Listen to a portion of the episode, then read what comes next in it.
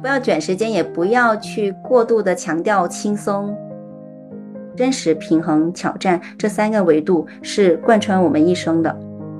很多想从事艺人公司的人，并不一定是能力的问题、资源的问题、机会的问题，而是恐惧的问题。很多时候，我们其实没有认真对待自己的渴望，或者是不敢认真对待，担心一认真就输了。我觉得可以和丢人这种心理共处，就是这种批判声音可以在，但是不能影响你的行动。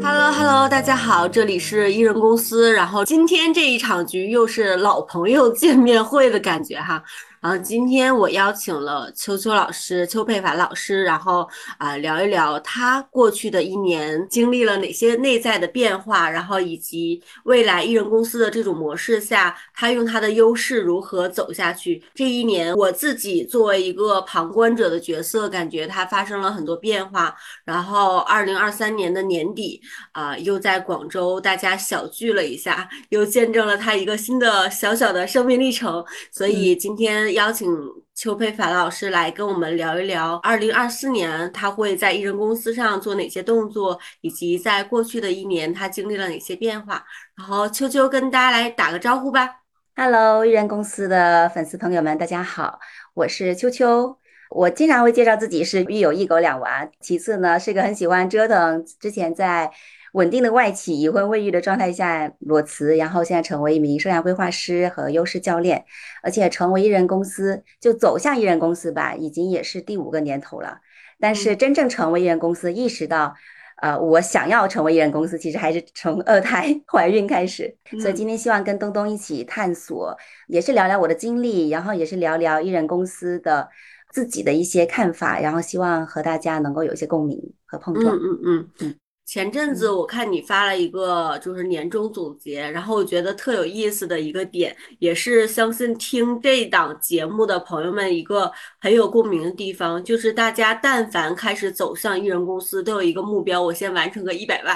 然后 好像这个小目标也是去年秋秋在给自己做年计划的时候定的目标，然后后来怎么样了呢？我们从这个小话题聊起吧。嗯，后面完成了一大半，但是没有完成这一百万。但最终这个数字对我来说就没有那么重要，是因为我发现这个数字本身，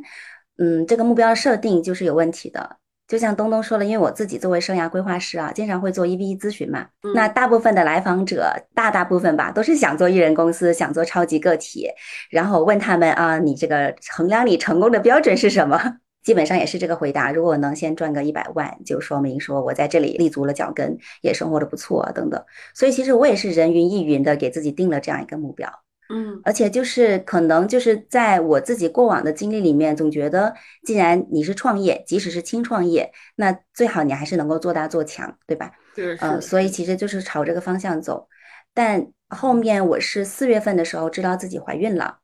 然后慢慢的，我就发现，其实自己想要的生活，不仅仅是一个创业很大的团队。至少对于我接下来的三年时间，我更想要通过艺人公司实现小而美的一个呃盈利模式，同时我能够有更自由的时间兼顾家庭。嗯嗯，对，所以就有了一个比较大的转变。嗯，那这个转变，它是你真的是自然而然的马上就接受了这个设定吗？还是说，其实即使意识到了自己有这样的内在的需求或真实的现实生活的需求，说你要有一个家庭生活的平衡，还是说其实内心当中还是觉得，哎，我可以搞一番更大的事业，干到五百万、一千万更大规模的？就是它这个变化是自然而然的结果吗？还是说其实经历了一阵阵痛的？东东这个问题特别好，经历了很多的阵痛。嗯，我觉得分两个部分来看，一个是内在和外在，一个是呃长短周期。就内外在来说的话，好像内心觉得说，嗯，我可以接受自己赚的钱少一点。那我要怀孕，而且我怀孕前期又有贫血啊，又晕倒啊，是很多力不从心的一些过程。呃，然后我就内在里面是觉得说，其实我接受自己慢一点，然后用更小而美的形式开始。但是外在我会看到哇。这些人这么多同行，天天直播，天天各种各样的视频，然后包括就是可能我自己从小就是别人眼中的孩子，然后爸妈对我的要求会比较高，所以我觉得在我的这个原生家庭的设定里面，就我自己对自己的期望，或者说父母对我的期望，已经内化成我自己对自己的期望。我觉得我要时刻保持优秀，我要就是能够做大做强，这才是好的一个结果。所以其实是经历过内外在的这样一番挣扎。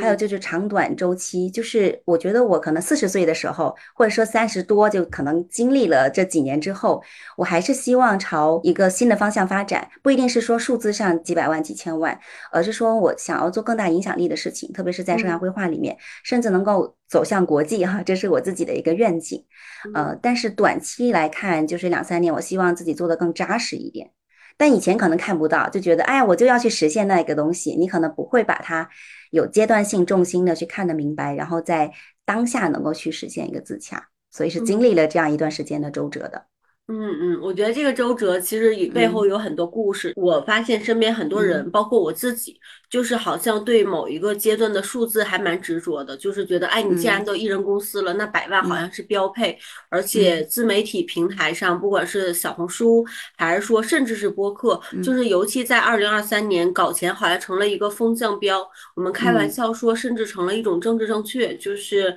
呃，大家不要谈爱情，不要谈什么家庭生活，就是。搞钱是对的，然后去年我有很长时间也很迷茫，觉得一方面你看中的一些东西好像是你非常个体的诉求，但同时自己又被大的这种外部环境所裹挟着，觉得如果你不完成这样年入百万的这个里程碑，还挺在这个圈子挺没面子的那种感觉，就是过了很长时间才意识到这件事儿吧。所以其实就今天这个话题跟秋秋聊一聊，就是为什么大多数人以年入百万为一个目标呢？包括你也做了那么多人的咨询，包括你也给自己做年计划，就是为什么这个事儿年入百万这么重要呢？就是从你的视角来说，嗯，我觉得一个是外在的。大家都会说哦，说谁谁年入百万，对吧？就这个外在的钱本来就是单一等价物，这个东西本来其实就是很好衡量的啊，它是百万的，还是说呃几十万的，对吧？还是说千万的？呃，还有一部分是内在吧，就是嗯，大家会想说千万太遥远了，我也不想做个千万特别累的创业，呃，一两万只够生存，好像又觉得太少了。那百万其实就大家比较理想的小而美啊，够生存，够又相对比较自由，没有实现绝对的财务自由，但是又有一定的这样的一个保障。嗯嗯，所以我觉得其实就是一个约定成俗，大家都会这样设想的。我在做咨询的时候，包括我自己啊，其实我虽然第五年了，但是我是唯一一年以金钱作为目标的一个计划。我前面四年基本上都是在说，哎，我希望自己能够专业成长、能力成长，呃，但是到了二零二三年啊，确实会有很多外界的舆论声音，比如说我去参加一些课啊。嗯，然后这些老师就会说，你做的课程最好离钱近，即使离钱不近，你要想办法把它搞得离钱很近，对吧？或者是宣传离钱很近，然后自己也是要能够有更好的这个经济的收入，你才能够去证明说别人应该跟着你走，你的方法论是对的啊，等等。我觉得外在的裹挟是一方面，但是另外一方面，其实五十个客户也好，多少个课程也好，其实它都是一个过程指标嘛。大家都会觉得说我最终能赚到钱，就说明这个模式是通的，就证明我总体是 OK 的，是有能力的。但是其实在我做咨询当中，一定不会是以钱作为唯一的标准的，而且一般以钱作为标准的时候，我们就谈不下去。因为我确实在我第一年做生涯咨询的时候，就接过一个男生的案例，他就说我做什么都可以，我就想要实现年入百万。然后那时候我也刚做咨询，我完全被他套进去了。我跟他想了各种基于他的经验可以年入百万的方案，就是他之前做过呃电商呀，然后做过一些海外的一些业务啊。但是每一个他都否定了，说哎这个不行，我缺什么；那个不行，我缺什么；这个我要怎么样？然后后面我就发现了，如果我们通过咨询就能帮你实现年入百万，那我为什么自己不先去实现年入百万？后面我发现其实这里很大的问题，那也是我刚开始做咨询的，还是个免费的公益咨询，专门从广州去深圳，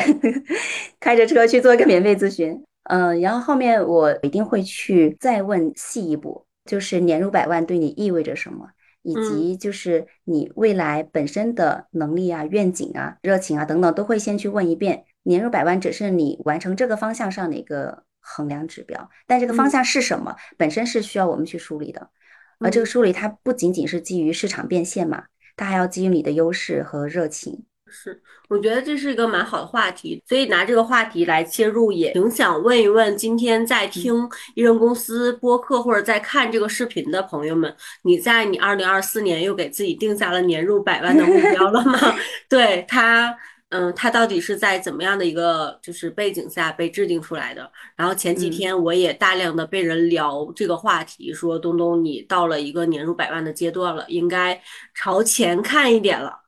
这个我过去很多选择，就像秋秋刚才提到的，我过去很多选择基于自己的热情、热爱，但是但是大家经常说，那做有结果的事情才能被验证，你做的这些事情是对的。然后一次说，哎，你你到了这样的一个阶段来证明自己了。然后说实话，我身边大多数玩的好的朋友，确实也完成了这个里程碑，然后搞得就我就很焦虑，我就觉得天呐，我要掉队了。嗯，对，然后好像我如果不再做这样一个数据上的指标的时候，我好像就不配在这个圈子里玩了。真的有很深的这种自我的这种评判。但是今天跟秋秋聊这个点的时候，我发现今天我们如果把这个问题聊透哈，包括在秋秋身上经历了哪些变化，然后他最终的答案是什么，或许也会给大家一些新的启发。然后刚才秋秋提到了一个点，就是你前四年都在以。专家的身份在给自己做，就那个时候你的这种做平台的想法吗？还是说纯粹把自己作为一个这个专家型 IP 去发展呢？那个时候是怎么规划的呢？哎，我觉得这个问题也非常好。很多在听的一些伙伴们，可能自己也是一个偏知识型的，或者是专家型的 IP，啊，包括呃有一些伙伴，比如说做教练、做咨询师，其实是有一点点抵触 IP 呀、商业化啊这样的事情的。那甚至有一些老师会说，呃，你们就帮我去做这些 IP 啊、销售啊等等，我只需要做个专家做交付，哎，这就是我最舒服的。这是很多人的心态啊。那我自己的话呢，从一开始是想做平台的。其实我一开始就很明确，我需要通过自营的渠道和他营的渠道，就像京东有自营和第三方嘛，那我一定是两条腿走路的。但是实际在发展的过程中，虽然我也两条腿走路，我是有重心的，因为我发现说前期的话自营的很慢，我也会拍视频，也会写文章，但是因为对于自己来说。很多伙伴也是在转型之前是没有接触过自媒体流量还有内容创作这个板块的。那同时在转型之后，第一件事情又是专业的交付的这个能力的提升，所以很多人都会有这个困扰，就是哎，我要学习专业技能，比如说做个收纳师的，做个生涯咨询师的教练的，呃，或者其他各行各业，他都需要去积累专业的知识，还有去形成一个产品。啊，那另外一方面，他又要做自媒体，他就觉得好像分身不过来。所以对于我来说也是一样的，所以我相当于在前面几年专业积累肯定是一定是第一要去做的事情嘛，对吧？呃，然后在这个基础上，然后自媒体就当学习。前面几年其实会学一些 IP 啊、写作啊这样的一些课程，然后练练手。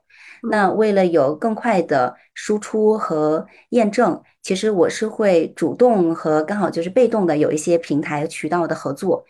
我觉得这部分对我的帮助是非常大的。虽然最终我希望有自己的品牌和平台，但是你的产品如果能在一个比较大的池子里面去验证，然后再回来去做，我觉得这也是很好的。所以其实以前也没想多，就觉得哎，既然有人找我，我就多去试一试，看看我现在的能力是不是 OK 了，然后我的产品是不是 OK 了。所以一直到了做了三四年之后。也是有一个节点的，就是当我已经呃一方面呃跟盖洛普官方也签约了，然后会给他们那些企业，就盖洛普签约过来的一些五百强企业做培训的企业培训的一些交付，还有一些高管教练的交付，然后还有一些就是我们一起合作的这样的一些也算是机构或者是说这种个人端的品牌的一些合作，然后我就会有一天就会发现我怎么这么累呢？就虽然我是个好像是个专家，而且，嗯，我已经完成了一个里程碑，就是已经被头部的这种比较好的平台签约合作，然后大家反馈也不错，对吧？这看按理上来说是件很值得开心，然后是个很里程碑的事情。嗯，但我发现我怎么觉得自己像被派单一样。就是，可能我觉得这跟每个人的优势才干有关啊。有些人可能就，哎，我喜欢这样子，我很轻松，对吧？但对于我来说，好像就觉得我要一直被派单，然后有单我就去。而我自己的想法，包括跟客户的一些沟通，或对于产品的一些东西，其实是需要有一些牺牲的。然后包括我自己其他的才干优势，比如说我自己也其实很喜欢创作呀，呃，这些自媒体啊这部分其实是没有时间去做的。还有一个就是说，其实你的这个瓶颈也是很明显的。嗯，呃，拿企业培训师为例啊，如果你做企业培训的话，其实年入百万已经算是培训师里面很不错的。那你如果能年入百万，又不是特别知名，可能你是跟很多的咨询公司合作。那比如说别人给你一次大几千、一两万，那相当于是说你一年就要飞很多个城市，可能做个大几十场甚至上百场的培训。所以这种瓶颈也是很明显的。我觉得作为这种平台型的专家，所以在第四年的时候，其实我是比较深刻意识到，我觉得我的能力也已经到了一个。程度，我觉得不需要一直去积累标杆客户，而是应该开始去多积累自己自营的平台，同时要兼顾着能做一些渠道就继续做。对，就两方面，就是它像是前面四年专注于渠道，后面四年更多专注于平台。嗯嗯嗯，所以其实你是在第四年的时候经历了一个从更多的 B 开始转小 C 这样的一个阶段。开始接触更多的 C 端用户了，其实一直有接触 C 端用户，但是去年确实是 C 端收入超过 B 端的一年。嗯，对，渠道到个人吧。那这个过程中，你觉得就是刚才你提到一个点，就是你过去的那种模式其实是能设计出百万的这种模式的，但是它的 B 端 bug 就是。作为尤其一个女性创业者，她来回飞的这种成本和精力这样损耗，然后你做了这样一个小小的转型，转型之后你觉得状态有变好吗？就没有那么累吗？呃，首先就是也不仅仅是因为要飞很多，第二个我觉得也不太符合我的当下的愿景和优势。嗯，就我我更希望就是能够服务更多个体在这个阶段，所以就是出于刚刚说的瓶颈，也出于我自己的兴趣啦，个人的诉求。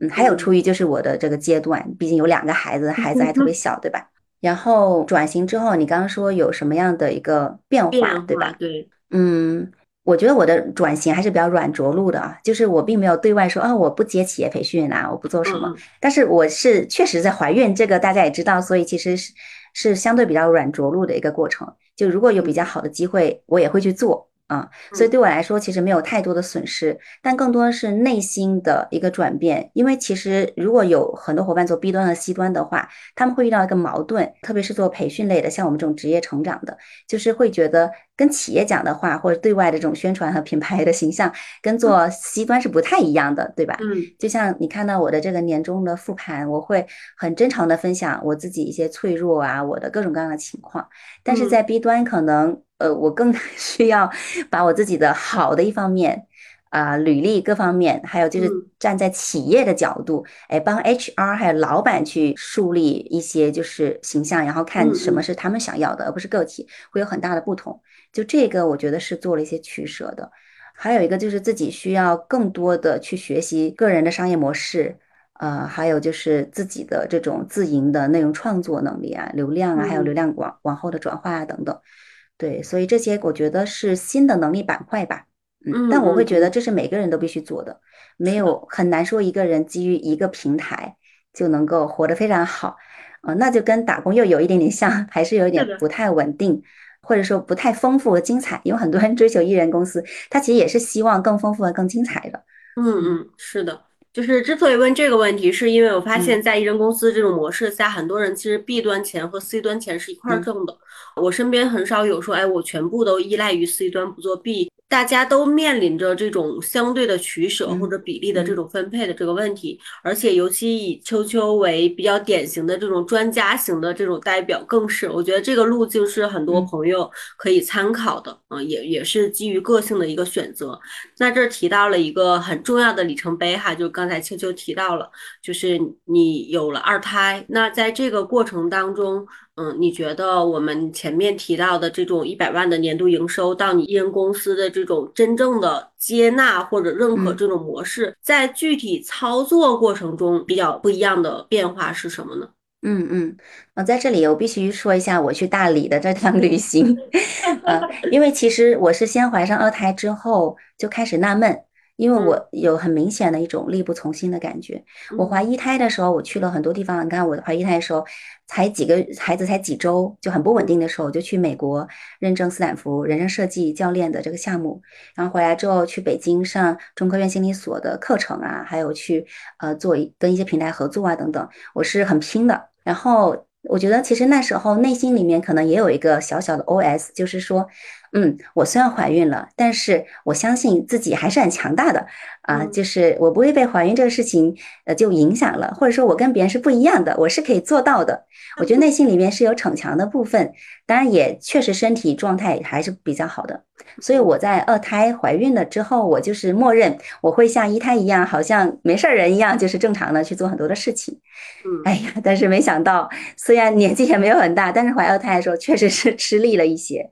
然后就会很力不从心，然后再加上其实二三年初的时候啊，为什么大家会定财务目标？我觉得跟呃口罩放开之后，大家重新。觉得会经济复苏嘛，有一个很大的希望感，所以大家都会去制定更宏伟的计划，也有关系。但是到了年终的时候，就四五月份、五六月份的时候，两个季度过去了，其实不管是我合作一些大的企业，还是一些 中小的自由职业者，都会感受到，天呐，好像并没有我们年初想象的那么的复苏的那么好，甚至还说经济还没有触底，对吧？嗯，所以就是在那一个时候，我明显感觉到我自己的身体是吃力的，然后我当时还是。以训练营就主要是训练营为主，然后呢，就是产品也是比较单一的，再加上外界的这种环境和这种这种舆论，好像也是说，其实今年赚钱也不容易啊，等等。在这种情况下，我就陷入了不知道该怎么办的境地。而且那时候我是租了工作室，还有全职的员工，所以我是有固定开销的啊，在广州这边。然后呢，就在这种苦涩的状态下面。我就觉得我应该放松一下，然后寻求一些新的灵感，我就去了大理。然后去大理呢，就是我住的那个地方，其实是一个青年的社区，就很多这种没有结婚，然后，呃，单身，然后又很很有意思的一些伙伴。我在他们身上，我就觉得，哎呀，我身上确实多了一份沉重和苦涩，就天天想的这些工作呀，然后孩子啊，生育啊等等。然后呢，其实像一面镜子，有照出了我当时的这种状态。那我第一反应就是说，我不要那么苦涩。本来出来去做这些事情，就是想要更开心的。包括生二胎，本身也是因为我自己希望未来有两个孩子，然后就是呃给他们做做面包啊，一起去玩，就是那种很温馨的家庭的场面。其实一切都是我自己选择的，不管工作还是家庭还是这些生育，那它应该是一件很值得开心的事情，很值得享受的事情。所以其实我心情上有了一个变化。那再加上在那里，我就遇到了一些也是艺人公司。或者是说，就是不止一个人，但是也是艺人公司模式这种小而美模式的一些同行的伙伴们，也跟他们做了一些交流。哎，我就发现其实这好像是一个趋势，就是呃，当时有几个伙伴都聊到，他们把自己在一线城市的办公室关掉了，然后有些去了大理，有些去了其他地方。然后呢，又开启了一种新的模式。这个新的模式里有个最大的转变，就是第一就是灵活用工嘛，就是一般就不会找一些特别贵，然后可能呃又价值没有完全放大的这样的一个全职团队，用灵活用工项目制的方式。呃，第二个就是这些创始人，他们基本上会把大部分的精力放在自己优势领域里面。最有优势、最有热情领域里面，不去做很杂的事情。就以前可能要做管理啊，要做一些业务接洽啊等等。现在比如说，呃，就专注在自己最优势的部分啊，可能是写作，可能是内容，可能是产品啊啊等等。所以其实这两点就给了我非常大的启发。就加上我刚刚能量的回流，觉得我应该享受，应该更值得。所以回来之后，我就有了非常大的变化，就是我也把工作室给撤掉了，然后呢，把全职变成了项目制。然后呢，就我就轻松了很多。然后我就开始去设想，说什么是我最大的优势，怎么把它放大。然后我就开始回到了这个路上。我觉得是真正开始操作艺人公司的这个这个变化。嗯嗯嗯。所以其实艺人公司这种模式，你早就知道了。对，是的。嗯，很有意思的一个点就是，我发现好多人在做自由职业或者艺人公司的时候，是为了让自己更自由的。让自己的优势发挥最大化的，然后不要浪费一些不必要的损耗在这个人际上或者在职场生活当中。而真正进入到艺人公司这种模式或自主创业的时候，你会发现。你过分的优秀又变成了另外一种束缚，是的，过过分的全能 对，就是在我因为我过去跟秋秋一起协作过，在我的印象当中，就是秋秋一个人能做所有的事情，以及脑海中不断浮现那句话叫“优秀是一种习惯”，在秋秋身上就是感觉不会有任何错误程序出现在这个人身上的感觉。那好的，我竟然给你这么完美的形象设定，对，是的，我过去跟你一起工作的时候就这种感觉，就是。是嗯，你所有的东西都是有标准化流程的，然后你不会让这个程序出错，所有都在你的掌控之中的，嗯，所以好处在于跟你一起工作，你会发现永远有人兜底，或者永远让这个事情有结果。但是可能隐藏的坏处就是秋秋太完美了，或者太完美主义了，就是我不会有更多情感上的接近。我觉得这是。在早期我跟你接触的时候，真实的感受，而真正做艺人公司的很多朋友，其实生活工作没有那么分家的，很多人的这种协作又带了很多私人感情的部分。对，然后我去年在线下再次见到你，然后尤其就是我看到你，天呐，一个人怀二胎，然后到那个尾声期的时候，那个状态那么的好，然后感觉比我印象当中。更柔软了，然后也更强大了。那个变化其实对我来说感触非常非常的明显。像，天啊，原来做妈妈也不是那么恐怖的事情。然后状态又非常的好，嗯，然后你自己的个人又发生了一些变化，所以就就有了这样一个播客的契机。对。嗯嗯，原来是这样。嗯，其实我觉得你这个观察能力特别强。我觉得我在以前上班的时候，职场包括在之前，确实是很希望去掌控更多的事情。嗯，呃，这种掌控性会更强一点。然后生完一胎，其实就已经有改变，因为我发现孩子是你不能掌控的，他突然间就哭了。包括其实上上托班之后，我们是没有老人在家带的，是我自己带的。比如说我今天安排了播客或者咨询，然后他今天突然就发烧，不能去上学啊，等等，就是每天都有突发状况。其实他让我学会了沉浮和去灵活的应对很多东西。以前可能觉得，哎呀，很多东西都要提前设想好，要万无一失，然后要做得很好，就给自己设立很高的标准。但是有了孩子来了之后，就是有太多灵活的东西，然后你就会发慢慢发现说，其实可能这才是更真实的人生 状态，嗯啊，然后慢慢也会更柔软一点。第二点，我觉得更多就是因为生孩子之前，可能我从小时候会觉得说，父母他爱我是因为我很优秀，所以我要一直保持这种完美和优秀。但是当我生孩子之后，嗯，就我发现其实我爸妈不是这样想的，只是我这样想的。我觉得可能是小时候一些事情让我就是演绎了这样一个版本，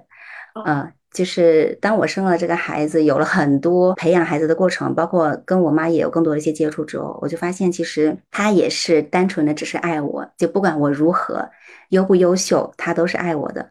这样的一个信念转变之后，我觉得。也让你看到了一个不一样的我，因为我也开始放下了，我不需要非常完美，我不需要不能出错啊，我不需要保持优秀。特别是在转型期间，因为我做咨询里面，我发现很多人转型之后的很大的卡点，就是因为不能即刻保持优秀。嗯，是的，因为很多其实想要转型的人呢，他往往是在原来工作中还有学历啊各方面是更优秀的。但他追求一个更热情的，或者是更喜欢的生活方式，他想要去转型，但是他面临的一个风险，不仅仅是生存的，或者是钱的变少啊、稳定啊之类的，还有一个就是说我转型之后，好像什么都不是，而且我也不知道在新的圈子里，我是个小白嘛。我丢了那么多可能十年大几年那些工作经验，我可能到新的里面什么都没有了，然后我没有什么东西去证明自己是优秀的，我连证明自己就告诉自己我是可以的，我是能在新的圈子里面做好的，这样的信心可能都不一定有，所以就很难踏出去。所以就是说，我觉得我当时在生孩子之前也会希望自己能够一直保持，包括我觉得我一开始说我要做平台，其实那时候刚入生涯规划圈子，我也不知道能做什么平台，或或者是应该做什么。我觉得我说我要做平台这一个点，也只是想要去延续我过往的优秀。哎，毕竟你是外企出来的啊，然后以前跟很多的一些同行的创业朋友，就我在外企的时候，也会面对很多的一些企业家，那他们都知道我转型了。那有时候一开始还会发公益咨询呐，三十九块钱就一杯咖啡的钱做咨询啊等等。那我在想，哎，他们会怎么看我？哎呀，这个人就是当年好像还看起来挺优秀的，现在就沦落到就是三十九块九了。就我觉得我最内心里边可能也会担心别人对我的看法。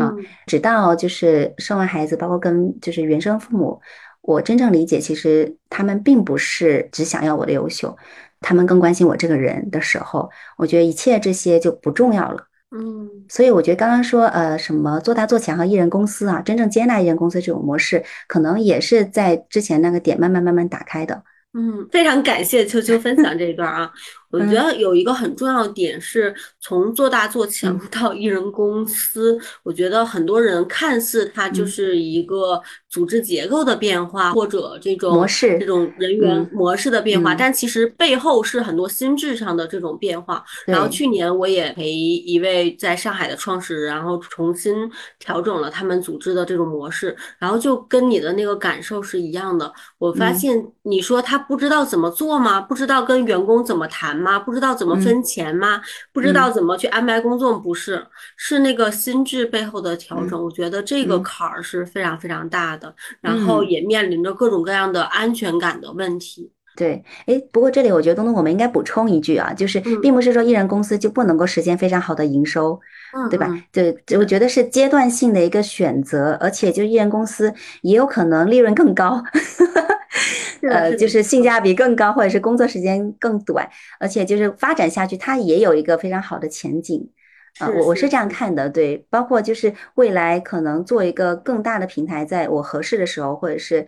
不管是我自己的家庭，还是说我的能力，还是说这个市场的发展，到了一定阶段，其实也还是有很多可以再发展，做的更大、更有影响力的。它并不是说我选择了一条小而美，就是永远小下去，不可能 变大的这个模式。嗯。是的，我觉得秋秋做了一个很好补充。我现在因为跟老黄在做那个新个体创业项目嘛，然后有大量的这种样本，我发现其实从转型到创业中间有很多很多路的。比如说很多转型人，他是从副业探索开始的，然后副业到一定程度收入稳定，且他对自由有更多的向往，他就进入到自由职业的阶段。那其实自由职业很多人还是停留在，比如说依靠自媒体或者某一个单一技能赚钱，然后有一定的稳定营收且自由度比较高。那还有一个人，有一些人在这个自由职业阶段发现说，哎，我想去进一步的了解商业的，或者把我自己的这个某一个技能变成一种小小的这种商业闭环，或者把它发展成一种相对稳定且自洽的这种商业模式。OK，那它有可能进入到艺人公司。那艺人。公司的未来还有很多人认为艺人公司是一个人也是错的，艺人公司是也可以一个人也可以一个组织。另外一个艺人公司就是我觉得是很多人的主动选择，因为你在自由职业的时候，你有可能可以永远都保留自由职业状态，然后有些人也可以往前走一步，艺人公司的状态，然后让自己的业务更稳定。那还有另外一种可能就是甚至。呃，我从自由职业的状态找到了某种商业模式，我去融资创业。所以其实艺人公司也好，自由职业也好，我觉得它都是一种阶段性的选择，跟你当下的这种生活和事业所结合的更好的理想状态。对对，在这里我也想补充一句，就是之前我在亚马逊上班的时候，亚马逊其实有很多自己工作的一些准则嘛。那当时就是我们在做一些试验性的项目，pilot 的这种试验性的项目的时候，就有一个原则叫做 two-way store，就是双向门，其实就是可进可退。那我觉得这个想法特别有意思，也特别适合艺人公司，因为我认为艺人公司其实也是一个可进可退的这种状态。对吧？就是退，因为你做艺人公司，其实你是有很核心的这个，呃，你要么就有核心的专业能力，或者是一个比较独特的商业模式，你才一个人或者一个组织能够更高效的去运转。虽然不以增长为目的，但是能够实现比较理想的生活方式，有比较好的盈利的模式，对吧？嗯。那他退的话，其实你可以，比如说我退就一个专家角色呗，我就只做咨询，或者只做一些什么就是交付型的东西。那进呢，你又可以一人公司，就像刚刚东东说，进你可以就是拉投资啊，或者是再去扩。大呀，或者改变你的商业模式啊，等等。所以我觉得艺人公司是一个对于很多想要创业出来的时候，然后性格上又确实是追求更理想的生活方式，认为工作生活是一个整合，嗯，而不是说我创业就要九死一生，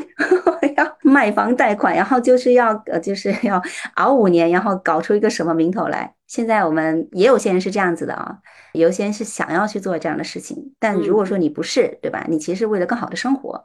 那这种可进可退的模式，我觉得就很适合。嗯嗯嗯，我觉得它是一种主动选择。如果在我们很多的理解，刚才秋秋提到一个点，我个人觉得我身边很多人，包括自己遇到这个问题。你原来在职场里面或者在过去的领域里面是非常擅长的，然后甚至体面且高大上的，所以你身边接触的环境，大家都是在一个以平台资源为这个为背景的，有有各种各样光环。而当你开始转型的时候，不管你是做艺人公司还是这种副业。你在朋友圈卖一个几十块钱、几百块钱课程的时候，即使没有得到任何人、其他人的反馈，你自己都会觉得天哪，我在做这么掉价的事儿吗？然后有各种各样的这种损耗和评价，就是还是一个蛮典型的这种心理的。就是我还蛮想问秋秋的，你自己也经历这个过程，然后你也陪伴这么多的人哈，完成这个转型的部分，就是有点丢人的这个心理到底来源于哪儿，以及怎么解决掉的呢？首先，东野拓说了，很多人都会有，我也会有，然后我见过很多来访者也会有，嗯，这个是很正常的。我觉得大部分人呢，不能说就是完全就是舍去丢人的这种心理。就是把自己当做好像跟社会完全切割一样是不太可能，因为我们本来就是社会动物，就是我们是活在关系里面的，有关系里面我们就会有别人对我们的期待，然后我们对别人的期待，我们会想要留下一个好的印象，想要去延续呃我过去职业中带给他的这种呃优秀也好，或者是这种形象，对吧？所以我觉得这种心理是非常正常的，我也是这样的。怎么解决呢？第一个，我觉得可以和丢人这种心理共处。就是你可能会很长一段时间都会在发朋友圈的时候手抖，我就是我发第一 条公益咨询的朋友圈的时候，我手抖的好厉害。我想就是好像我要向全世界公告，我要开始做生涯咨询了。一个曾经在外企做市场拓展的一个人，对吧？然后然后突然间三百六十度转行，转了岗位，转了职业，转了行业，就什么都变了。然后，当我发这个朋友圈，其实也不一定有多少人看，但是在我内 心里面，好像哎呀，我要公之于众，向这个世界宣布，我要免费做公益咨询了。所以我当时一方面有点兴奋，因为这是我踏出的第一步，但很大一方面，我想，哇，我的同事可能都会看到，哎，他们会怎么想，对吧？就是我之前他们都说我傻嘛，一股清流，说我因为当时在公司里面也是晋升比较快的。然后呢，说老板也看好你，然后这个行业也很有前景，就觉得我应该是很傻，就想不清楚，拎不清。然后再加上我本来就做生涯规划嘛，我自己也会想，一个拎不清的人要去给别人做生涯规划，就是我内心里也有很多的 OS，就自我的一些批判啊、紧张啊等等。所以我是手很抖的发出去的。但是当我发出去之后，我收到了三十多个咨询的需求，都加我。天呐！对，而且这里面有很多是我前同事转发的，就他们自行转发的。我是刷朋友圈发现，哎，原来这个人也帮我转发了，说说说，哎，这个人也帮我转发了。就是那一刻我才发现，原来其实不是完全我想的那样的。呃，我会觉得这是一件很丢人的事情，就是当时可能对我前同事看来，但原来其实很多前同事说啊，他们叫我 Claire，然后叫我英文名，你好勇敢呐，你能够踏出这个平台，然后重新开始。原来有很多人有不一样的声音，还有人跟我说：“哎，跟你说，我之前也做过培训呢，后面没做成功，我才又回到了公司啊，等等。”有很多人也跟我报他的以前的呃史料，嗯呃，然后我就发现，其实大家都是人，其实大家都渴望更自由，大家都希望勇敢的去踏出来去做一些新的选择。很多人不敢，但是你做出来了。所以，其实在我觉得丢人或担心丢人发出那条朋友圈之后，却收到了很多暖心的反馈之后，嗯。呃，我还是会感觉丢人啊，就在往后发的时候，但我学会和他共处，就是这种批判声音可以在，但是不能影响你的行动，啊，所以比如说很多人来找我做咨询，如果他觉得哎呀，老师我很不好意思，但是他还是去做了这些事情，那他不是一个问题，但如果他障碍了你的行动，他就让你哎呀，半年都没有发一个东西，始终无法行动，呃，还没有行动就担心失败，担心被别人看不起呀，等等。他已经影响行动，然后影响行动，他又没办法积累嘛，就没办法真的实现转型。然后因为又太久了，对员工作又很厌倦了，就已经泛化成一上班就觉得像上坟，就把自己逼到了另外一种绝境，就是上班又很痛苦，但是离开又觉得完全还没有开始。那这个时候就变成了一个很大的问题，这个时候就需要去探索怎么解决。是。我觉得秋秋讲的这是一个很典型的场景，就是哪怕朋友圈，我确实没有经历过朋友圈手抖，但是 但是在在做某个事情的时候，就是优先。看到了，就或者预优先预设了各种各样的评判，而不是这件事情的积极影响。那在就是相对应的往大了一点点说，在做艺人公司或个体创业这件事儿的时候也是一样的。有时候我们看到说，哎，这个人还在光鲜亮丽的职场，而我选择了自己干卖九十九块钱的咨询，就是过分放大了这个。价钱这件事情，而忽略了背后你开始做一个自己的事情的价值。所以，其实艺人公司，我反复都在说，是如果是我们主动选择的，我们去来衡量自己的个体幸福度加事业事业的这个愿景的方面，那个心态一转变，你会有一种骄傲感的，就是这个是一个很微妙的东西。然后前两天看那个《繁花》嘛，我不知道秋秋有没有看到最后，嗯，对，然后最后那个汪小姐就是她从体制内出来，然后出来的时候，大家都是二十七号很有名嘛，大家都觉得这个。当科长，然后往上晋升，然后她选择出来，然后自己创业，很狼狈的一路找各种单子啊什么的，就是你会发现。当每个人开始决定建自己的码头的时候，那那一句口号，你开始相信自己的时候，大家其实投来的是羡慕的目光，或者觉得你很有勇气。然后，尤其你在这件事情上付出足够多的努力，然后阶段性拿到结果的时候，那个感受又开始新一轮的叠加。我觉得艺人公司其实就是这样的体验，但很多人还停留在那个害怕上。就是我觉得这个蛮可惜的。对，之前有个朋友他说的很好，他说为什么很多人在大的平台其实没太多事情，其实收入也不算特别高，也有很多的抱怨，但是很久很久几年了始终没有离开，因为他们小资和优雅惯了。特别是在这比较大的公司，就是你你其实平时出差住的酒店也是很好的，然后打车呀各方面，就是小资和优雅惯了，你要突然间舍弃所有的东西，虽然这些东西你往长远来看也不重要，对吧？你自己自己有这种赚钱的能力和这种核心竞争力是更重要的，但有时候你又看不到这些东西啊，因为你你不一定相信自己能做到，然后现成的这些福利和这种优雅，我就用优雅这个词来替代，又觉得哎挺舒服的，嗯。所以踏出这一步是很难的，但是我觉得大家可以想长远一点。我想补充一句，就是很多时候一开始别人可能会觉得，哎，你你怎么这么傻，或者说你在做什么，我看不懂你，嗯，但是如果你第一年、第二年、第三年，甚至第四年、第五年，你一直在做这个事情，然后大家看到你的变化，其实这个时候你就变成了一股非常正向的影响力。后面有很多的伙伴找过我，就是甚至找我做咨询啊等等。就是他，就看到，哎，你一直一直在坚持，而且你走出了一条路，嗯，对，是，就是我们之所以能坐在这儿，就是克服了这个加引号的努力羞耻症。我经常说，这个大厂的各种福利是资本家的陷阱，就是让你一切都舒舒服服的。但是如果有一天你面临着这种大厂的裁员，你会发现外面的世界可能福利没有那么多，这是你看到的。但另一方面，其实也有人。走了一条加引号的少有人走的路，然后他可能这个呃走的很苦，或者走的看起来没有那么的加引号的，刚才那个词叫什么？优雅，优雅，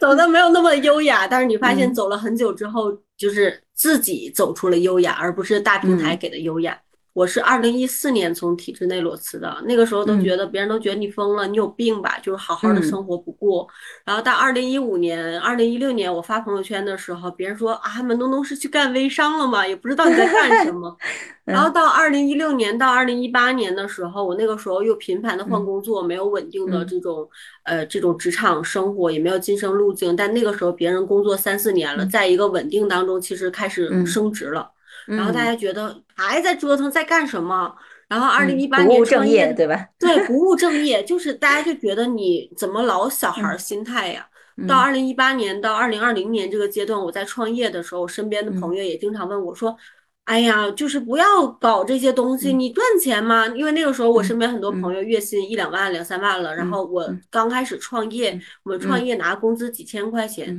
他就会问我说：“啊，你们搞这些东西又不赚钱，每天累的。”这样就是感觉好像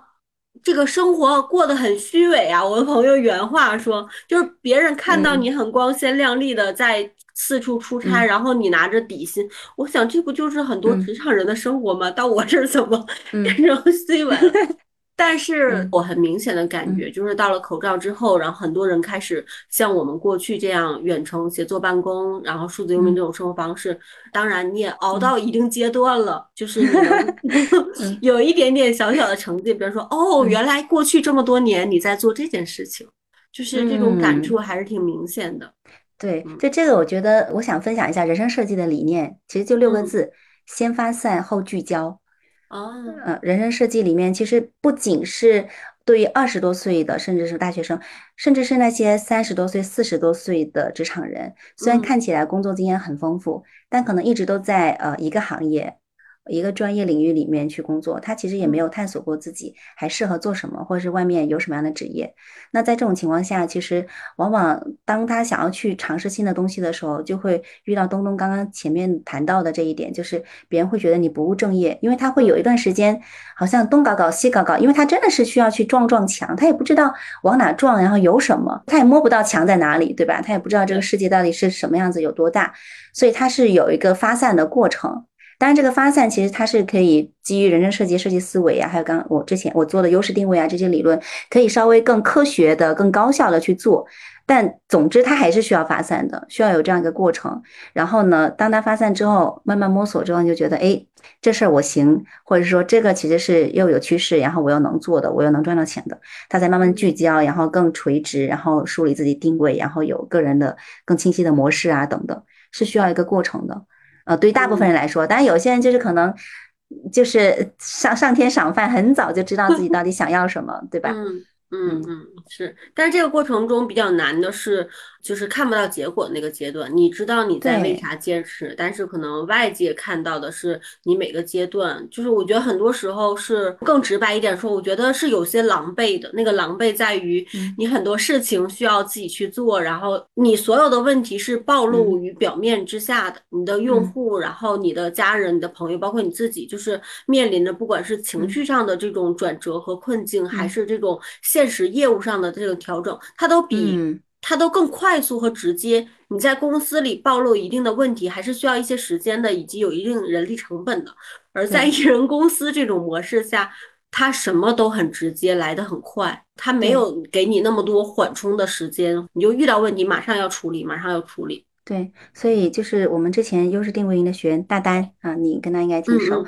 他就说过一句话，他说：“你允许自己探索多久没有回音。”嗯，当时他就给我们做，因为后面他是慢慢全职妈妈好几年，再回到一个创业公司的市场负责人的这样的一个岗位，但他前期是做了很多的探索，没有回音的。就像你刚刚说，他来的很直接，有时候很多人都想做艺人公司啊，但不知道做啥嘛，对吧？不知道 用什么来去实现这个艺人公司，然后摸了下这个，摸了那下那，学了很多课程，花了一些钱，但是好像没有回音。我觉得这个是一个很正常的阶段。嗯嗯嗯。那你接触了那么多客户，就是没有回音，基本多长时间没有回音，大家就放弃了。嗯，呃，首先我觉得这个没有回音也是个引号啦。你想，你做那么多事情，怎么可能任何线索都没有告诉你呢？只是他没有我们所要期待的回音。我们所要期待的回应是：哇，你做这个事儿特别有天赋，你做这个事儿就踩了一个风口，你做这个事儿就赚了多少钱，就可以生存，就再也不用回公司了。我们是想要一个高效的、精准的回应，一个正确的答案，告诉我们我们已经走在正确的路上了，对吧？这是我们很渴望、很快能够达到的、听到的一个回应。但实际上，大家在去做很多事情的时候，很重要的一个，我觉得就是去小步迭代的感受。和调整，就比如说我拿大单这个例子啊，呃，他也其实在我们的社群里面做过一些分享，我相信他是愿意的 啊。他就讲到说，他其实也做过，比如说电商啊、写作呀等等。那后面写作这个事情是有回音的，就是是有一些比较好的阅读量啊，然后有一些这种反馈的。所以其实，在在我们尝试很多事情的时候，肯定会有一些事情，他要么就感性上的给你一种感觉，就是哇，要是我也能做这事儿该多好啊。因为我也是这样的，我从很早就一七年就开始学心理咨询师，然后那时候我就看到一个老师，他以前是一个财务总监，他用五年的时间就转型成为一个心理咨询师，而且已经给别人培训心理咨询。我当时觉得他好厉害呀，我就很崇拜的眼神看着他，老师你到底是怎么实现的？就是我非常的心动。你看这个心动，它不就是一个回音嘛？对吧？然后在后面我去中科院心理所上学的时候，嗯，那时候我我也还是没有结婚。然后有一个女孩子跟我年纪差不多，她也没有生孩子，但她是一个家庭指导师，然后做的很成功。然后她经常去各个地方幼儿园啊，然后又跟很多协会合作啊等等。我就想她为什么年纪轻轻就可以做的这么好，而且没有孩子就能够做家庭指导？因为当时我也想做生涯规划，但总觉得自己是不是应该更成熟一点啊等等，总觉得很多东西没有 ready。当我去学习了，然后看到这样一个标本，你又心动了，那其实这个回音就在告诉我，其实我好像也挺渴望成为这样子的，只是我不敢想，嗯啊，我不敢想。就像我有时候做咨询，问他们想要什么，他们会大笑的说：“我就想要什么什么什么。”我说：“你是真的想要吗？”他说：“是的。”但我感觉你在讲这段话的时候，好像像在开玩笑。他说：“是啊，我觉得这个不可能成真。”哦，对，所以很多时候我们其实没有认真对待自己的渴望，或者是不敢认真对待，但是一认真就输了。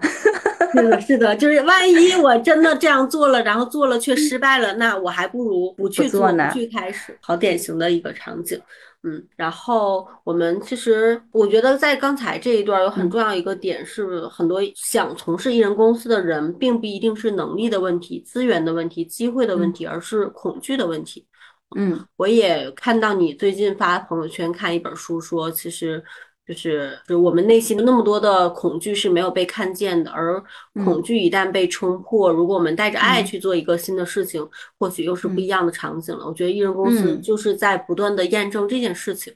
对，是的，我觉得鼓励大家去做一个小的事情，是去收集你的正反馈，而且把它存起来。嗯嗯，因为你一开始去尝试的时候，大家踏出第一步都是比较难的嘛。那比如说，可能别人给了你一个短信，说：“哎，你这个事儿还挺有意思的。”或者说：“哎，我接受了你的服务之后，我觉得反馈还挺好的。”嗯，像国外呃有一个我比较喜欢的一个博客博主，他其实就会给自己建一个 Smile Box 微笑信箱，其实就是别人给他的反馈信或者是感谢信，他就会存起来。在他怀疑自我、觉得自己啥不是，或者是很低落、很困难的时候，他就会点开来看一看。嗯嗯。包括就是有一个心理咨询师，他自己去国外留学，在克服各种语言啊、各种各样障碍，还有也很自卑的时候，他也是这样做的。今天只要有一个小小正反馈，他就放一颗红豆在他一个罐子里面，直到把他罐子灌满了红豆。对，所以其实很多时候一一开始，你可能是在体制内，或者是在做一些就是按部就班的事情，啊，看起来别人也没觉得你能力出众，是吧？那一般人很少会给到你鼓励，说你就给我大胆去做，你一定可以的，你一定能怎么样？大家比较难去给到你这样的反馈，甚至很多人是往回拉你的，会觉得说，哎，你还是不要去闯了，这个风险很大。那特别比如说，我最近做了一些出生在公务员世家。的这样的一些人，或者就是所有的圈子，没有一个人是鼓励他去走出体制的，因为所有人都觉得这个体制内多好啊，而且只在体制里待过，所以身边的人他们也没有像你这样转型突破的经验，他没有办法超越经验的给到你这样的支持和鼓励，所以很多时候，我觉得从事艺人公司也好，转型也好，我经常会比喻，我觉得像是穿越一条黑暗的隧道。在这黑暗的隧道里面，是没有人可以告诉你说前途一定是光明的，或者你的能力一定会在什么时候做出什么东西，很难说。嗯，但是你自己可以去收集这个小红豆、这个小信箱、这些小反馈，然后让自己相信。有一句话有一点鸡汤，但我觉得 创业者可能会比较感觉，就是因为相信，所以看见。嗯，他不是因为看见所以相信。但这个相信哪里来？其实是自己给自己给的。还有就是这些标杆人物，你去做对标和分析，还有看到，哎，他们能做成的时候，你看到这样可能性，给到你的信心。是的，是的。哎，我这儿正好反馈一下秋秋，这也是我最近跟朋友交流特别多的。嗯，呃，我去年很长一段时间状态不太好，包括你上次见到我的时候，你发现我胖了很多。然后回来之后呢，我采访了一位就是财富顾问，他就服务就是富豪这个阶级的这个人群的。然后我就问了他一个问题，我说就是你服务了那么多的有钱人，对吧？然后做了这么多事情，你觉得最有效的是什么？然后他说就是呃，他教了那么多人 IP 或者什么什么方法论，最好用的是让每个人去写晨间日记。哦，我当时非常非常震惊，因为他也研究了很多模型，本身也是学霸嘛，然后也服务了那么多人。聊完那次天之后回来呢，我就开始每天写成功日记，很傻。就我一开始每天写的时候，都第一句话说：“我怎么又干这么蠢的事情？”但是我我是一个还是蛮听话照做的人，我觉得有钱人都这么说，那我就试试。对，然后。嗯，现在一个多月吧，我每天要求自己最少写三件，就是你做了的事儿，或你得到反馈，我真的有内而外的觉得自己的状态有变好。大家可以试一试，就是甚至晨间日记，你不知道写什么的时候，就想你今天干成了什么。我每天睡前一定要写我三个我干了，然后我且对自己比较满意的事儿。哎，真的就是你每次写完了之后就很满意的去睡觉了，就觉得嗯，我今天真的了不起。就是我觉得这种每一次小小的看见会增加那个相信的那个东西。嗯，是的，嗯，我我平时做咨询里面有一些来访者，我也会布置这样的作业，特别是，嗯，你会发现你跟他说十句话，他都会有十个但是。啊，可以啊，但是我觉得我什么怎么样？就他始终有很多自我的批判在里面，其实适合用这样的方式的。呃，另外就是我自己也是优势教练嘛，就会结合盖洛普才干这个东西。如果听众伙伴对这个东西了解的话，我觉得可以加这样一层，就是你做了这个成功日记之后，你可以看看，哎，今天你觉得很有成就或者是很满足的这个事情，它和你的哪些才干优势有关？啊，是你哪些才干优势发挥出来了，或者满足了这样的一些需求？而且你可能一段时间之后还可以去看看你所有的这些成就事件、成功日记里面有没有一些高度相似的事情，就是它是同样的一个模式。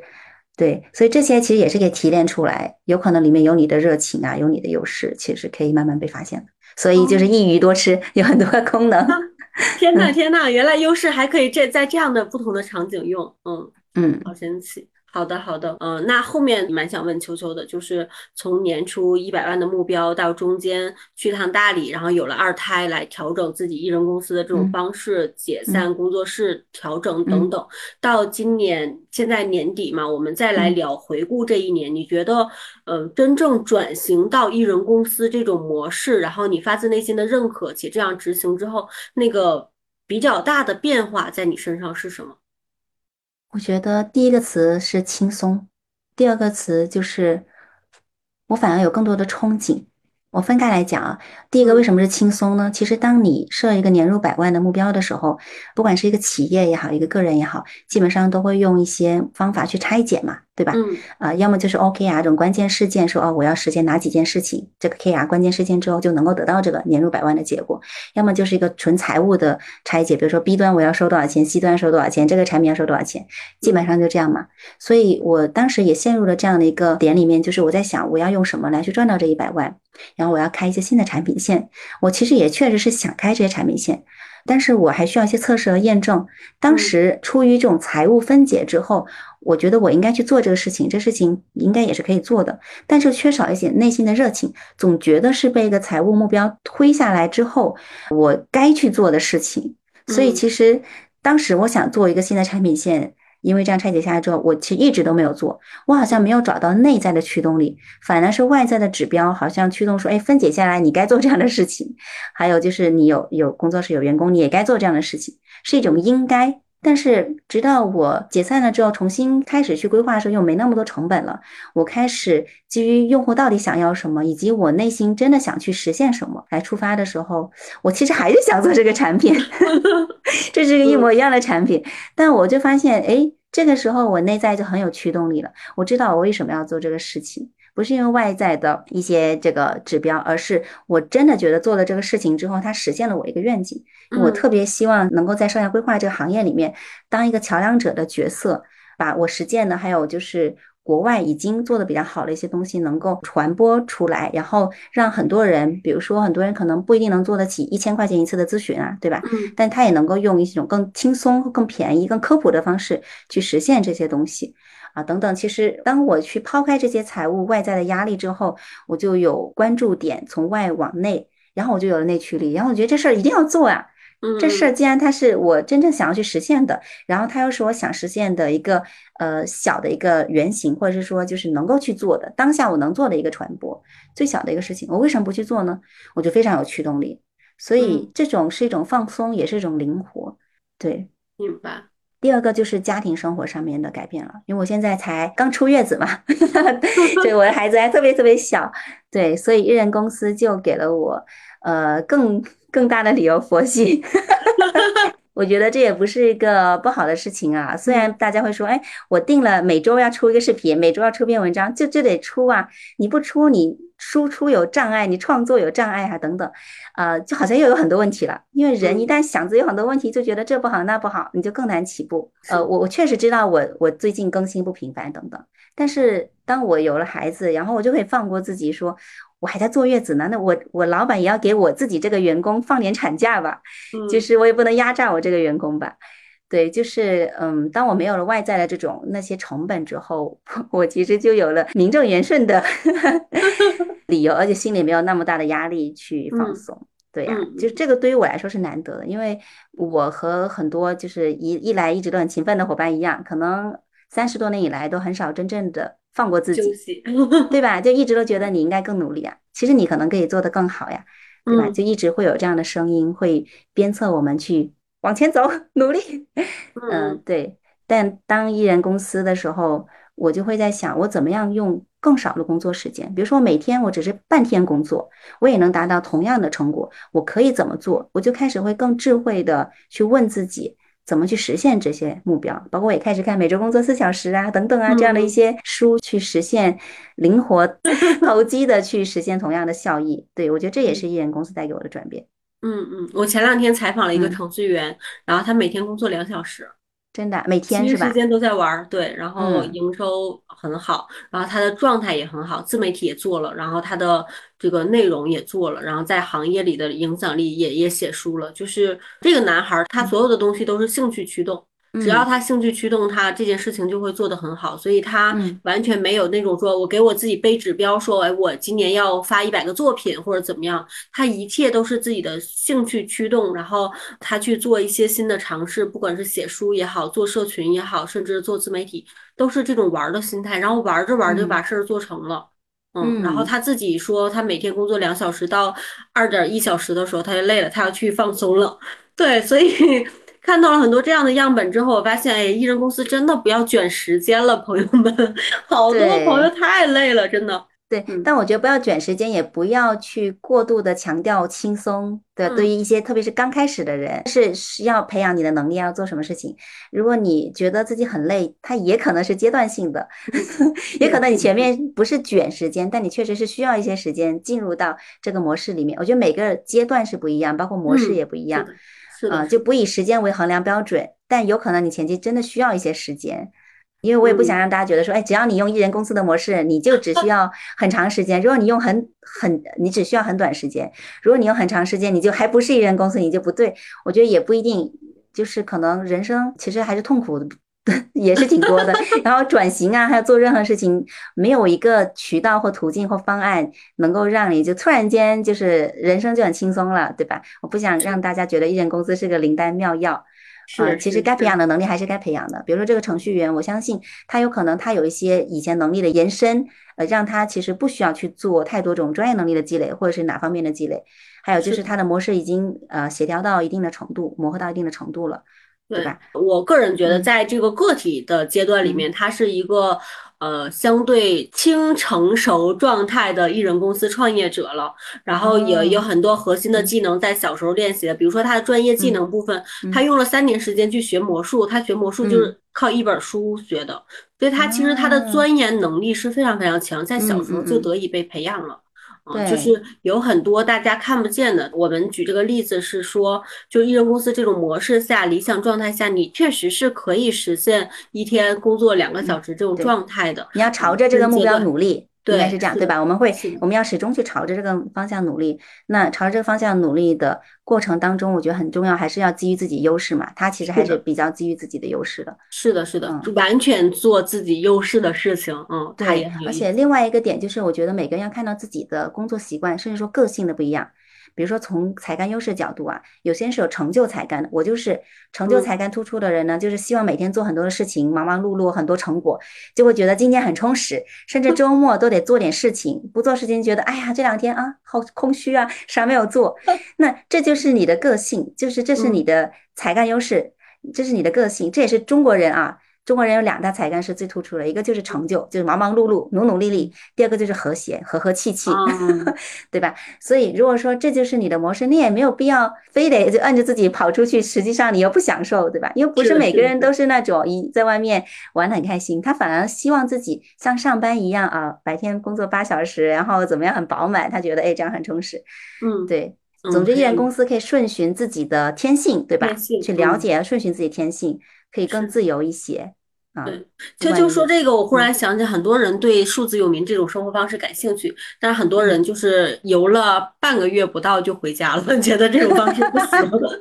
就是一样的道理。太孤单了是吗？嗯，是是，很多人不太适应，但是就是很多概念被造出来之后是很新鲜的词汇嘛，但你真正去体验的时候，适合自己才是最重要的，确实。对，所以我觉得大家也可以先去小步迭代的做一些这种体验。嗯，对，因为在人生设计，我们会叫做 cheap and fast，最便宜最快的方式哦，去做一些体验。比如说今天听这个播客，可能就是一个 cheap and fast 的一个一个尝试。我听一下，哎，这两位伙伴他们是怎么去呃实现艺人公司的这种状态的。然后再比如说，你就去给自己 gap 三天，去 一些数字游民的社区，对吧？然后去找他们人聊一聊，看他们是做什么的，自己也体会一下，假装在办公三天，看看什么 样的感受。其实有很多种方式让我们不去踩坑。确实，我觉得你这点很重要。很多时候我们想象的太完美，因为也有可能是现实真的是太狗血，或者自己太讨厌当下了，并不是说那个那个未来多么的美好。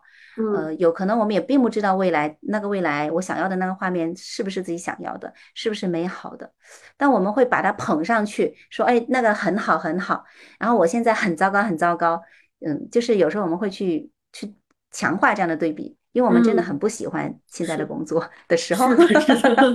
就很想逃，想给自己很多的理由逃离开这里。嗯嗯，是的，是的。最后一个俗套的问题哈，就是，嗯，我虽然尽量避免所有的女嘉宾们说聊工作和生活平衡的这个选题，但是在女性创业者身上，她就是不可避免要面对的一种这个精力管理和精力优化调整的问题。所以蛮想问秋秋的，就是很多人连一胎都不想生 的一个状态，现在真的，然后我发现你生二胎，然后整个人的幸福指数、幸福度还蛮。高的，至少从我一个外部的视角看来，我觉得你生完二胎的整个人的状态比你一胎的时候状态更好。对，嗯，所以请你来跟大家分享一下这种就是在家庭生活当中和个人事业追求的这个相对平衡的选择，你你是怎么样一个体验？这个问题我实在是太想回答了。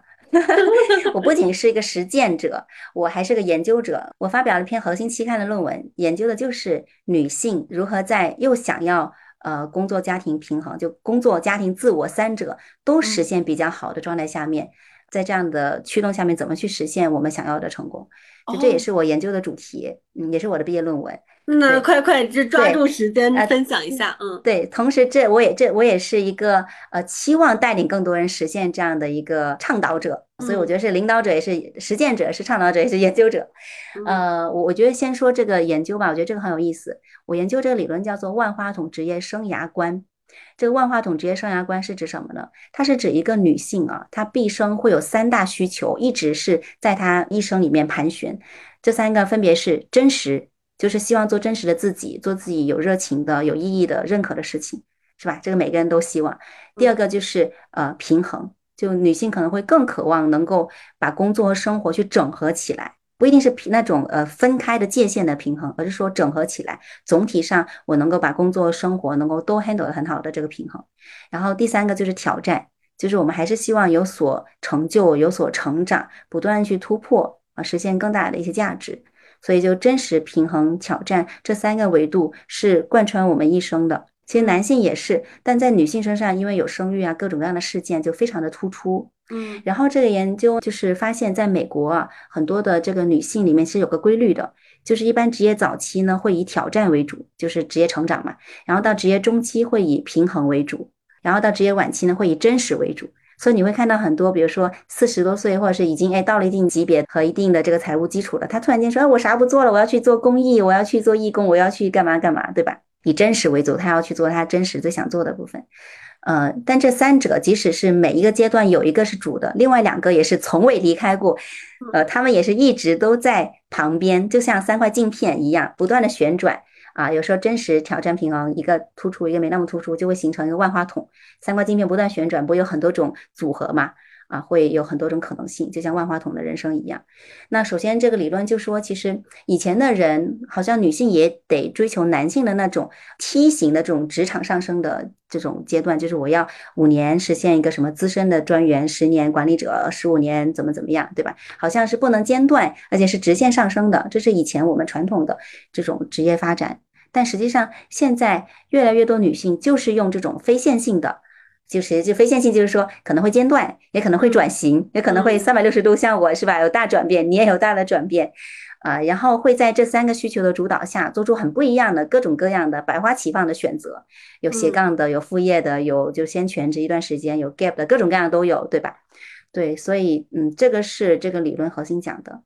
呃，然后我当时就很好奇，是啊，我自己就是一个超级渴望真实、平衡、挑战三个都实现。就是什么都想要，这三者我都想要。我想拥有一切，那我想拥有一切，我能真的拥有一切吗？我能实现吗？拥有一个比较强的这种倾向的人，就更渴望实现真实平衡挑战的人，是不是就真的更能实现成功？就这个是我研究的一个问题。然后结论是什么呢？结论是是的，但有一个前提，就不是说你越渴望就越能实现，而是你越渴望，但同时做了两件事情，你就更容易实现。这两件事情，一个是什么？叫做生涯适应力。其实就是说，你越渴望实现真实平衡挑战的情况下，你能够不断去应对外界的变化，去做出调整。就是你很积极做出调整，做出改变，去做准备，而不是一直不敢动。你更自信，更好奇，更喜欢去探索，就是所谓折腾吧，爱折腾，爱摸索，爱不务正业的去搞各种东西去尝试，对未来职业觉得拥有各种可能性。这其实是一种能力啊，叫做生涯适应力。如果你有渴望，你又有这样的一个生涯适应力，同时你又主动的去重塑你的工作，因为这些都是你的渴望嘛。但如果你在真实世界职场中，你啥不做，你是得不到结果的。你的渴望要变成现实，你就得做点什么。做什么呢？就是工作重塑，就是重塑你的职业。比如说，呃，你可以重塑你的关系，你职场上的关系啊，比如上下级啊，或者同行啊等等。啊，比如说你可能以前是一个很喜欢大家能够很 happy 的，但是这个团队大家都很冷漠，你可以主动搞一些生日会呀，或做一些什么团建呐等等，就你可以做很多事情去重塑关系，你也可以重塑你的工作内容，还有你可以重塑你的认知，就是你换一个角度去想这个事情，其实它哎也挺有价值的。比如说有些来访者他们就觉得哎，呃我要去做，我想要去做一个这个咨询师，但我觉得好像咨询师工资不高，但是当他去看到很多来访者因为他改变的时候，他就觉得很有价值。所以这也是一个认知的改变，其实就是不断的重塑，然后就能够更好的实现我们想要的世俗上的成功。就是这个成功是指主观和客观的成功，就是内心的满足感和外在的工资啊什么的包含在一起的一个成功，因为这才是我们想要的嘛，内外都成功的成功。对，所以我我得到这个发现，我自己觉得也很开心，或者说也很有启发，就是我们就得做点啥，我们不能光想啊。嗯，我我不得不打断一点的是，第一个，我感觉你在讲这块儿的时候，热情都要隔着屏幕 跑出来了。对我很多伙伴听我讲这个，他说你赶紧去出一本书讲这个。对对对对。然后第二个就是我们留点神秘，在第二期我们就以秋秋的这篇论文为出发，然后讲讲人生怎么设计，以及女性如何得到这样的真实和平衡。就是我，我真的强烈的感觉到你讲这一块的时候，和前几天你讲商业的时候是两个状态哦，是吧？所以说，我说我很想回答这个问题。好的，好的，那谢谢球球。我觉得这个收尾很喜欢，然后他的状态很好。就是我觉得，不管是做艺人公司也好，或者所谓的什么新个体创业啊、自由职业，我觉得它无非都是各种各样的标签。然后每个人因因为就是自己的表达或者自己的主张也好，用各种各样的定义。但是我觉得我们自己本身的选择是无法被定义的。然后你的阶段可以根据自己的真实诉求来定，就是你的更多精力在生活，更多精力在家人关系还。是更多精力在事业，我觉得不同周期有不同的这个选择，而且它不是按照真实的年龄来决定的。有些人可能在四十岁的时候投身于生活，而有的人在四十岁的时候投身于事业。嗯，是所谓社会时钟，这个没有标准答案。然后也很感谢秋秋这一期的分享。然后我们下一期这个捞秋秋来聊干货，这个女性到底如何设计自己的人生，把刚才她的学术研究落实到我们的现实生活啊。我们第二期见，拜拜，拜拜。